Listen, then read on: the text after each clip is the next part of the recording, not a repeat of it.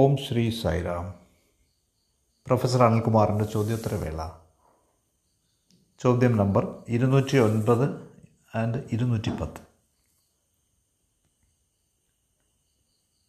പ്രശാന്തി സന്ദേശം ചോദ്യോത്തരവേളയിലേക്ക് സ്വാഗതം. ചോദ്യം നമ്പർ ഇരുന്നൂറ്റി ഒൻപത്. നാം പലപ്പോഴും ചോദിക്കാറുണ്ട്, എന്തിന് എന്തിനു വേണ്ടിയാണ്, എന്താണ് അതിൻ്റെ പ്രയോജനം, എന്താണ് അതിൻ്റെ ഉപയോഗം. മറ്റു തരത്തിൽ പറഞ്ഞാൽ നാം എല്ലായ്പ്പോഴും ഉപയോഗത്തിൻ്റെ അടിസ്ഥാനത്തിലാണ് കണക്ക് കൂട്ടുന്നത്. ഉദ്ദേശിക്കപ്പെട്ടിരിക്കുന്നത് എന്തോ അതിൻ്റെ അടിസ്ഥാനത്തിലാണ് നാം എല്ലായ്പ്പോഴും കണക്ക് കൂട്ടലുകൾ നടത്തുന്നത്. ഇതേപോലെ ഏറ്റവും നിർഭാഗ്യകരമായി എന്ന് പറയട്ടെ, ജീവിതവും ഒരു ബിസിനസ്സായി മാറിയിരിക്കുന്നു. പക്ഷെ വാസ്തവം പറഞ്ഞാൽ സഹജമായ മൂല്യങ്ങൾ, ദ ഇൻട്രിൻസിക് വാല്യൂസ്, നമ്മുടെ പുറത്തല്ല. ഈ സഹജ മൂല്യങ്ങളെല്ലാം നമ്മുടെ ഉള്ളിലാണ്.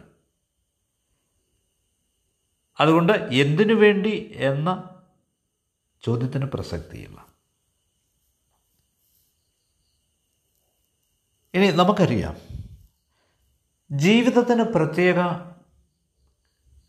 യുക്തിയൊന്നുമില്ല, കാരണമൊന്നുമില്ല, നോ റീസൺ. എന്തുകൊണ്ട്? കാരണം ജീവിതം ഒരു ശീലമല്ല, ഇറ്റ്സ് നോട്ട് എ ഹാബിറ്റ്. എങ്ങനെയാലും ചില ആളുകൾ പറയും, ഞാൻ ജീവിക്കുകയാണ്, ഐ ആം ലിവിങ്, ഞാനിങ്ങനെ ജീവിക്കുകയാണ്, അതൊരു ശീലം ആണ് എന്നതുപോലെ. അല്ല, അങ്ങനെയല്ല അങ്ങനെയല്ല നിങ്ങൾ ജീവിതത്തെ സ്നേഹിക്കുകയാണ്, നിങ്ങൾ നിങ്ങളുടെ ജീവിതത്തെ ഇഷ്ടപ്പെടുകയാണ്, സ്നേഹിക്കുകയാണ്. അല്ലാതെ അതൊരു ജീവിക്കുക എന്നതൊരു ശീലമായിരിക്കുകയല്ല. നാം ഒരിക്കലും ജീവിതം നമുക്ക് ഒരു ശീലമായിരിക്കുന്നു എന്ന് പറഞ്ഞുകൂടാ, പാടില്ല. നാം ജീവിതത്തെ സ്നേഹിക്കുന്നതാണ് പതിവാക്കിയിരിക്കുന്നത്. We love life. അതുകൊണ്ട് സുഹൃത്തുക്കളെ,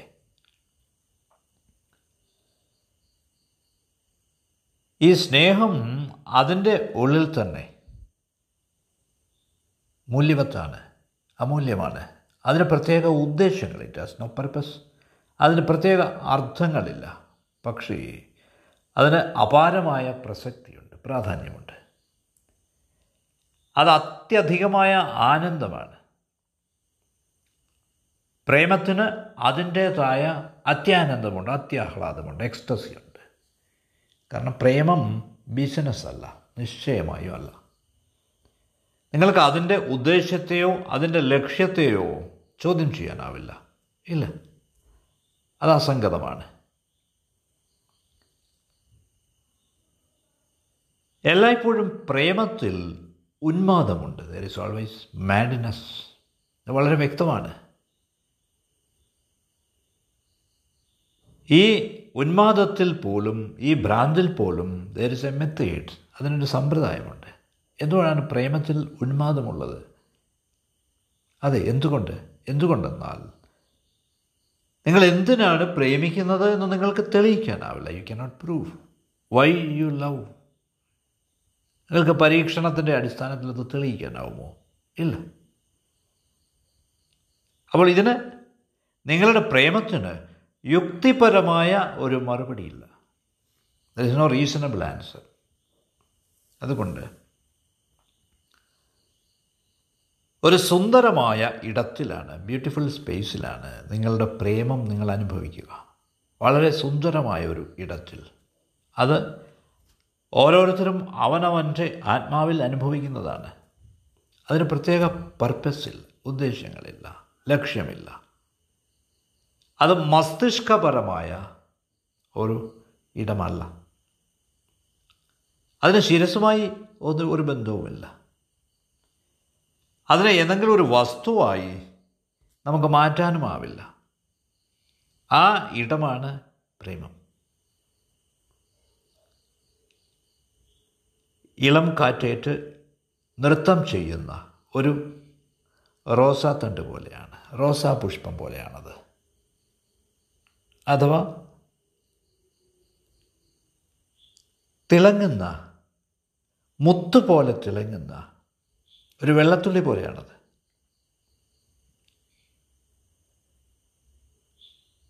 സൂര്യപ്രകാശത്തിൽ വെയിലത്ത് അടിക്കുന്ന ഇളം കാറ്റ് പോലെയാണത്. നമ്മുടെ ജീവിതത്തിൻ്റെ നൃത്തമാണ് പ്രേമമെന്നത്. അപ്പോൾ ലൗകിക മനസ്സിനുള്ള ഭ്രാന്ത്, ഉന്മാദമാണ് പ്രേമമെന്നതല്ല. ഓ കണക്ക് കൂട്ടുന്ന മനസ്സിന് അഥവാ കമ്പ്യൂട്ടർ മൈൻഡ്സിന് കമ്പ്യൂട്ടർ മൈൻഡിന് ഒരു ഗണിതശാസ്ത്രജ്ഞന്, ഗണിതജ്ഞന്, അല്ലെങ്കിൽ സാമ്പത്തിക ശാസ്ത്രജ്ഞന്, അഥവാ ഒരു രാഷ്ട്രീയക്കാരന്, പൊളിറ്റീഷ്യന്, അവർക്കൊക്കെയുള്ള ഉന്മാദമാണ് പ്രേമം. ക്ഷമിക്കണം. അപ്പോൾ പ്രേമം എന്നത് വ്യത്യസ്തമാണ്, അത് ആനന്ദമാണ്. അത് നമ്മുടെ ജീവിതത്തെ ഒരു ഗാനമായി മാറ്റും. Life is a grace. നമുക്കെല്ലാവർക്കും അനുഗ്രഹമാണ് പ്രേമം. പ്രേമം ഒരേ ഒരു വിവേകമാണ്. വാസ്തവത്തിൽ അതിന് ഉന്മാദവുമായി യാതൊരു ബന്ധവുമില്ല. ഇല്ല, എന്താണ് ഈ വിവേകം? സാനിറ്റി സാനിറ്റി എന്നത് നിങ്ങളുടെ ഹൃദയത്തിൽ വിരിയുന്ന പുഷ്പങ്ങളുടെ സുഗന്ധമാണ്. എല്ലായ്പ്പോഴും നിങ്ങളുടെ ഹൃദയത്തിൽ വിടരുന്ന പൂക്കളുടെ സുഗന്ധമാണ്. നിങ്ങളൊരു പക്ഷേ ധനികനായേക്കാം, നിങ്ങൾ വളരെ ആരോഗ്യവാനായേക്കാം, നിങ്ങൾ പ്രസിദ്ധനായിരിക്കാം. പക്ഷേ പ്രേമം കൂടാതെ നിങ്ങൾക്ക് നിങ്ങളുടെ ജീവിതത്തിലെ സഹജ മൂല്യങ്ങളൊക്കെ നഷ്ടമായിരിക്കുന്നു. നിങ്ങളുടെ ഹൃദയത്തിലെ മൂല്യങ്ങൾ വാസ്തവത്തിൽ ജീവിതത്തിലെ ഏറ്റവും വലിയ സൗഖ്യശക്തിയാണ് പ്രേമം. അത് നഷ്ടപ്പെട്ടവർക്ക്, അവർക്ക് ശൂന്യരാണ്, എം ടിയാണ്, ഒന്നും പൂർത്തീകരിക്കപ്പെടാത്തവരാണ്. പ്രേമം നിങ്ങളുടെ ജീവിതത്തിലേക്ക് പ്രവേശിച്ചു കഴിഞ്ഞാൽ നിങ്ങളുടെ കണ്ണുകൾക്ക് ആഴമേറും, നിങ്ങളുടെ മുഖത്തിന് പുതിയ ചൈതന്യം കൈവരും, പുതിയ സൗന്ദര്യം കൈവരും. അത് നിങ്ങൾ നടക്കുമ്പോൾ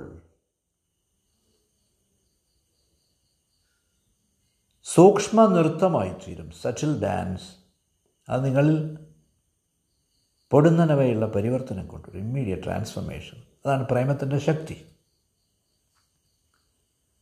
നിങ്ങളുടെ ജീവിതത്തിൽ വസന്തം വിരിയും. നിങ്ങളുടെ ആത്മാവിനുള്ളിലെ പൂക്കൾ പുഷ്പിക്കും. അതുകൊണ്ട് പ്രേമമില്ലാത്ത മനുഷ്യൻ അവനൊരിക്കലും ബുദ്ധിമാനാവാനാവില്ല. Cannot be intelligent. അവന് മഹത്വമുള്ളവനാവാനാവില്ല, സുന്ദരനാവില്ല. അവൾ ജീവിതത്തിൽ പ്രേമമില്ലാത്ത ജീവിതം ട്രാജഡിയാണ്. എന്താണ് ഈ സന്തോഷത്തിൻ്റെ അർത്ഥം? ജീവിതത്തിൽ ഉണ്ടാകുന്ന മാറ്റങ്ങളുമായി നാം എപ്പോഴും അനുപാതത്തിലാണ്. We are in rapport with the changes. സദാ മാറിക്കൊണ്ടിരിക്കുന്ന സോപ്പ് കുമിളകൾ നോക്കുക, സൂര്യപ്രകാശത്തിൽ വെട്ടിത്തിളങ്ങുന്നത്. അവ മഴവിലുണ്ടാക്കും. ജീവിതം വളരെ മൂല്യമുള്ളതാണെന്ന് അത് നമ്മെ ഓർമ്മിപ്പിക്കും. ജീവിതം ഒരു ആചാരമല്ല, റിച്വൽ അല്ല, ഒരു ബിസിനസ് അല്ല, കച്ചവടമല്ല. അതിന് ലക്ഷ്യങ്ങൾ ഉണ്ടാവാൻ സാധ്യമല്ല. ലക്ഷ്യങ്ങൾ ഉണ്ടാവരുത്, ഉദ്ദേശ്യമുണ്ടാവരുത്, അങ്ങനെയൊന്നും ഉണ്ടാവരുത്. കാരണം ജീവിതം സ്വയം വളരെ അമൂല്യമാണ്. ജീവിതം സ്വയം വളരെ വിലപിടിച്ചതാണ്. ഇത് നാം എല്ലാവരും മനസ്സിലാക്കണം. അതുകൊണ്ട് ഒരിക്കലും ചോദിക്കരുത് എന്തിന്, എന്തിനു വേണ്ടിയാണ് എന്ന്. കാരണം അവയെല്ലാം അർത്ഥശൂന്യങ്ങളായ ചോദ്യങ്ങളാണ്. ഇനി സുഹൃത്തുക്കളെ, ഞാൻ നിങ്ങളോട് പറയട്ടെ, ഈ ലവ്, ഈ പ്രേമം ഏറ്റവും അമൂല്യമാണ്. അത് ദയവ് ചെയ്ത് കറൻസിയുടെ, പൈസയുടെ, പണത്തിൻ്റെ അടിസ്ഥാനത്തിൽ കണക്ക് കൂട്ടരുത്. ഇല്ല, അരുത്. ഉപഭോഗത്തിൻ്റെ അടിസ്ഥാനത്തിൽ, യൂട്ടിലിറ്റിയുടെ അടിസ്ഥാനത്തിൽ അത് കണക്ക് കൂട്ടരുത്. കാരണം ജീവിതം സ്വയം പര്യാപ്തമാണ്.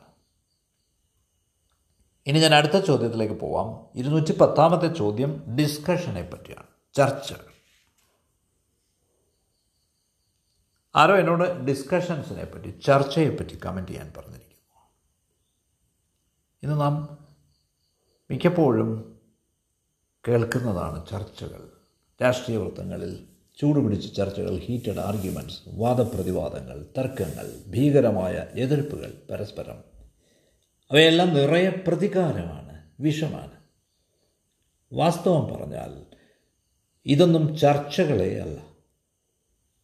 നമ്മുടെ പുരാതന ശാസ്ത്രങ്ങളിൽ നമ്മുടെ യോഗികൾ, മഹാന്മാക്കൾ, ഋഷിമാർ അവരെല്ലാം ചർച്ചകളിൽ ഏർപ്പെട്ടിരുന്നു, വാദപ്രതിവാദങ്ങളിൽ ഏർപ്പെട്ടി ഏർപ്പെട്ടിരുന്നു അവർ വാദപ്രതിവാദങ്ങളെ സ്വാഗതം ചെയ്തിരുന്നു, അവർ അതിലൊക്കെ പങ്കെടുത്തിരുന്നു. അവരുടെ ജീവിതകാലം മുഴുവൻ എന്ത് തരത്തിലുള്ള ഡിസ്കഷൻസ് ആയിരുന്നു അവയൊക്കെ. നിങ്ങൾക്ക് ആദിശങ്കരനെ അറിയാം. ആദിശങ്കരൻ ഈ രാജ്യം മുഴുവൻ ചർച്ചകൾ നടത്തിയിട്ടുള്ള ആളാണ്. അവിടുന്ന് ധാരാളം പണ്ഡിതന്മാരെ അഭിമുഖീകരിച്ചിട്ടുണ്ട്, ധാരാളം പേരെ വെല്ലുവിളിച്ചിട്ടുണ്ട്. അതാണ് ശരിയായ ഡിസ്കഷൻ. അപ്പോൾ ഈ ചർച്ചയെപ്പറ്റി, ഡിസ്കഷൻസിനെ പറ്റി ഏതാനും വസ്തുതകൾ പറയാം. എതിരഭിപ്രായമുള്ള ആരെയെങ്കിലും വെല്ലുവിളിക്കുന്നതാണ് ഡിസ്കഷൻ. പൊതുജനങ്ങളുടെ പ്രാതിനിധ്യവും അത് സ്വാഗതം ചെയ്യുന്നു, ഡിസ്കഷൻ. വാസ്തവത്തിൽ ചർച്ചയിൽ വിദ്വേഷമോ വെറുപ്പോ പാടില്ല. കാരണം ഈ ചർച്ച, ഡിസ്കഷൻ എന്നത് നിറയെ പരസ്പര ആദരവും ബഹുമാനവും പുലർത്തേണ്ട ഒന്നാണ്. ഞാൻ ശരിയാണ്, താങ്കൾ തെറ്റാണ് എന്ന് തെളിയിക്കുന്നതിന് വേണ്ടിയല്ല ഈ വാദപ്രതിവാദം, ഡിസ്കഷൻസ്. നിശ്ചയമായും അതിനല്ല. നോ, ഈ ചർച്ചകൾ എന്നത് ഒരുമിച്ച് സത്യത്തെ തിരയലാണ്. കാരണം ഈ സത്യം എൻ്റേതല്ല, അതുകൊണ്ട് താങ്കളുടേതും ആവില്ല. അപ്പോൾ ഏത് ചർച്ചയും നമ്മുടെ പ്രജ്ഞയുടെ തലത്തെ ഉയർത്തിക്കൊണ്ടു പോകണം, ലെവൽ ഓഫ് അവർ കോൺഷ്യസ്നസ്. അതുപോലെ നമ്മുടെ മേധയെ, നമ്മുടെ ബുദ്ധിശക്തിയെ ഉയർത്തണം. ഏതൊരു ചർച്ചയും ആശയപ്രകടന സ്വാതന്ത്ര്യമുള്ളതായിരിക്കണം. അന്യരെ ബോധ്യപ്പെടുത്താനും അന്യരാൽ ബോധ്യപ്പെടാനുമുള്ള സ്വാതന്ത്ര്യം. ഇത് അഭിപ്രായങ്ങളുടെ, തത്വചിന്തകളുടെ, മതങ്ങളുടെ യുദ്ധമാണ്. നമ്മളുടെ മാനവത്വത്തെ ഉയർത്താൻ, ഔന്നത്യങ്ങളിലേക്ക് കൊണ്ടുപോവാൻ ഭഗവാൻ ആദിശങ്കരൻ്റെ ജീവിതത്തിൽ നിന്ന് ധാരാളം ഉദാഹരണങ്ങൾ നമുക്ക് തന്നിട്ടുണ്ട്.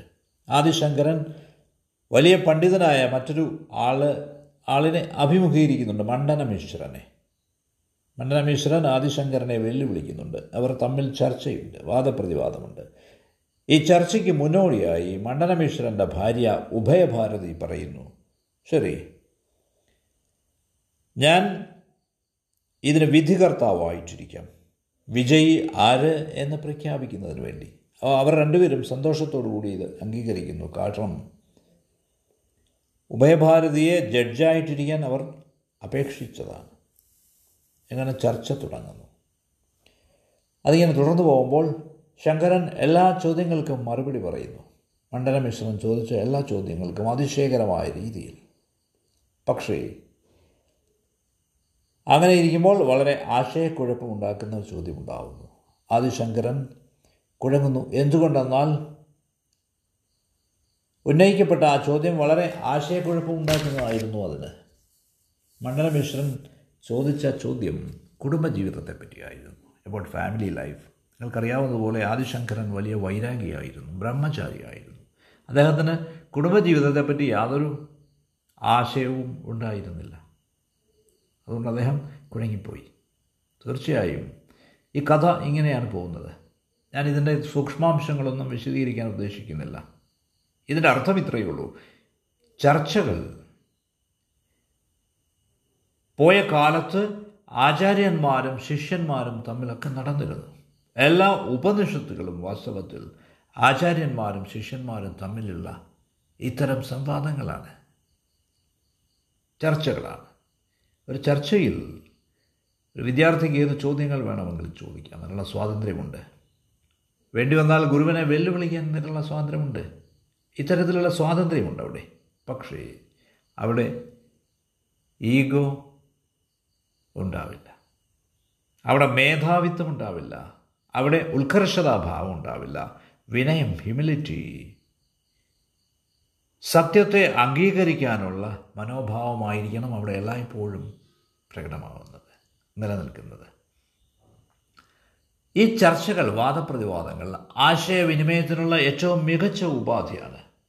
ആശയങ്ങൾ പങ്കുവയ്ക്കുന്നതിന്, മാനവ ബുദ്ധിയുടെ തലമുയർത്തുന്നതിന്, ഔന്നത്യങ്ങളിലേക്ക് അവനെ കൊണ്ടുപോകുന്നതിന് ഈ ചർച്ചകളിൽ പങ്കെടുക്കുകയും ശ്രവിക്കുകയും ചെയ്യുമ്പോൾ അതാണ് നടക്കുന്നത്.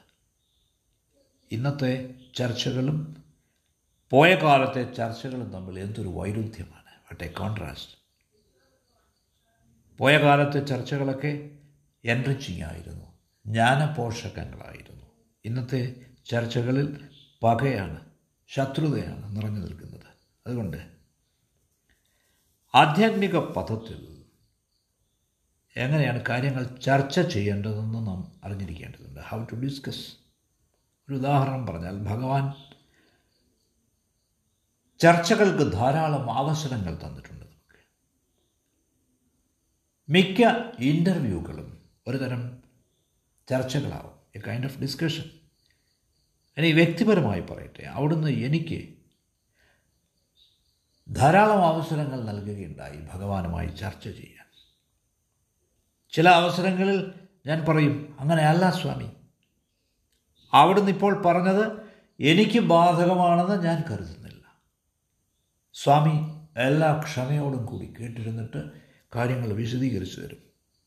ഇത് ചർച്ചയാണ്, ദാറ്റ്സ് എ ഡിസ്കഷൻ. അതുകൊണ്ട് ശരിയായ ചർച്ച എന്നത് ആശയങ്ങൾ പരസ്പരം കൈമാറാൻ, അഭിപ്രായങ്ങൾ പരസ്പരം കൈമാറാൻ, നമ്മുടെ പ്രജ്ഞയുടെ തലം ഉയർത്തുന്നതിന് വേണ്ടിയാണ്. In order to raise our consciousness. നിങ്ങൾക്ക് നന്ദി. സായിറാം.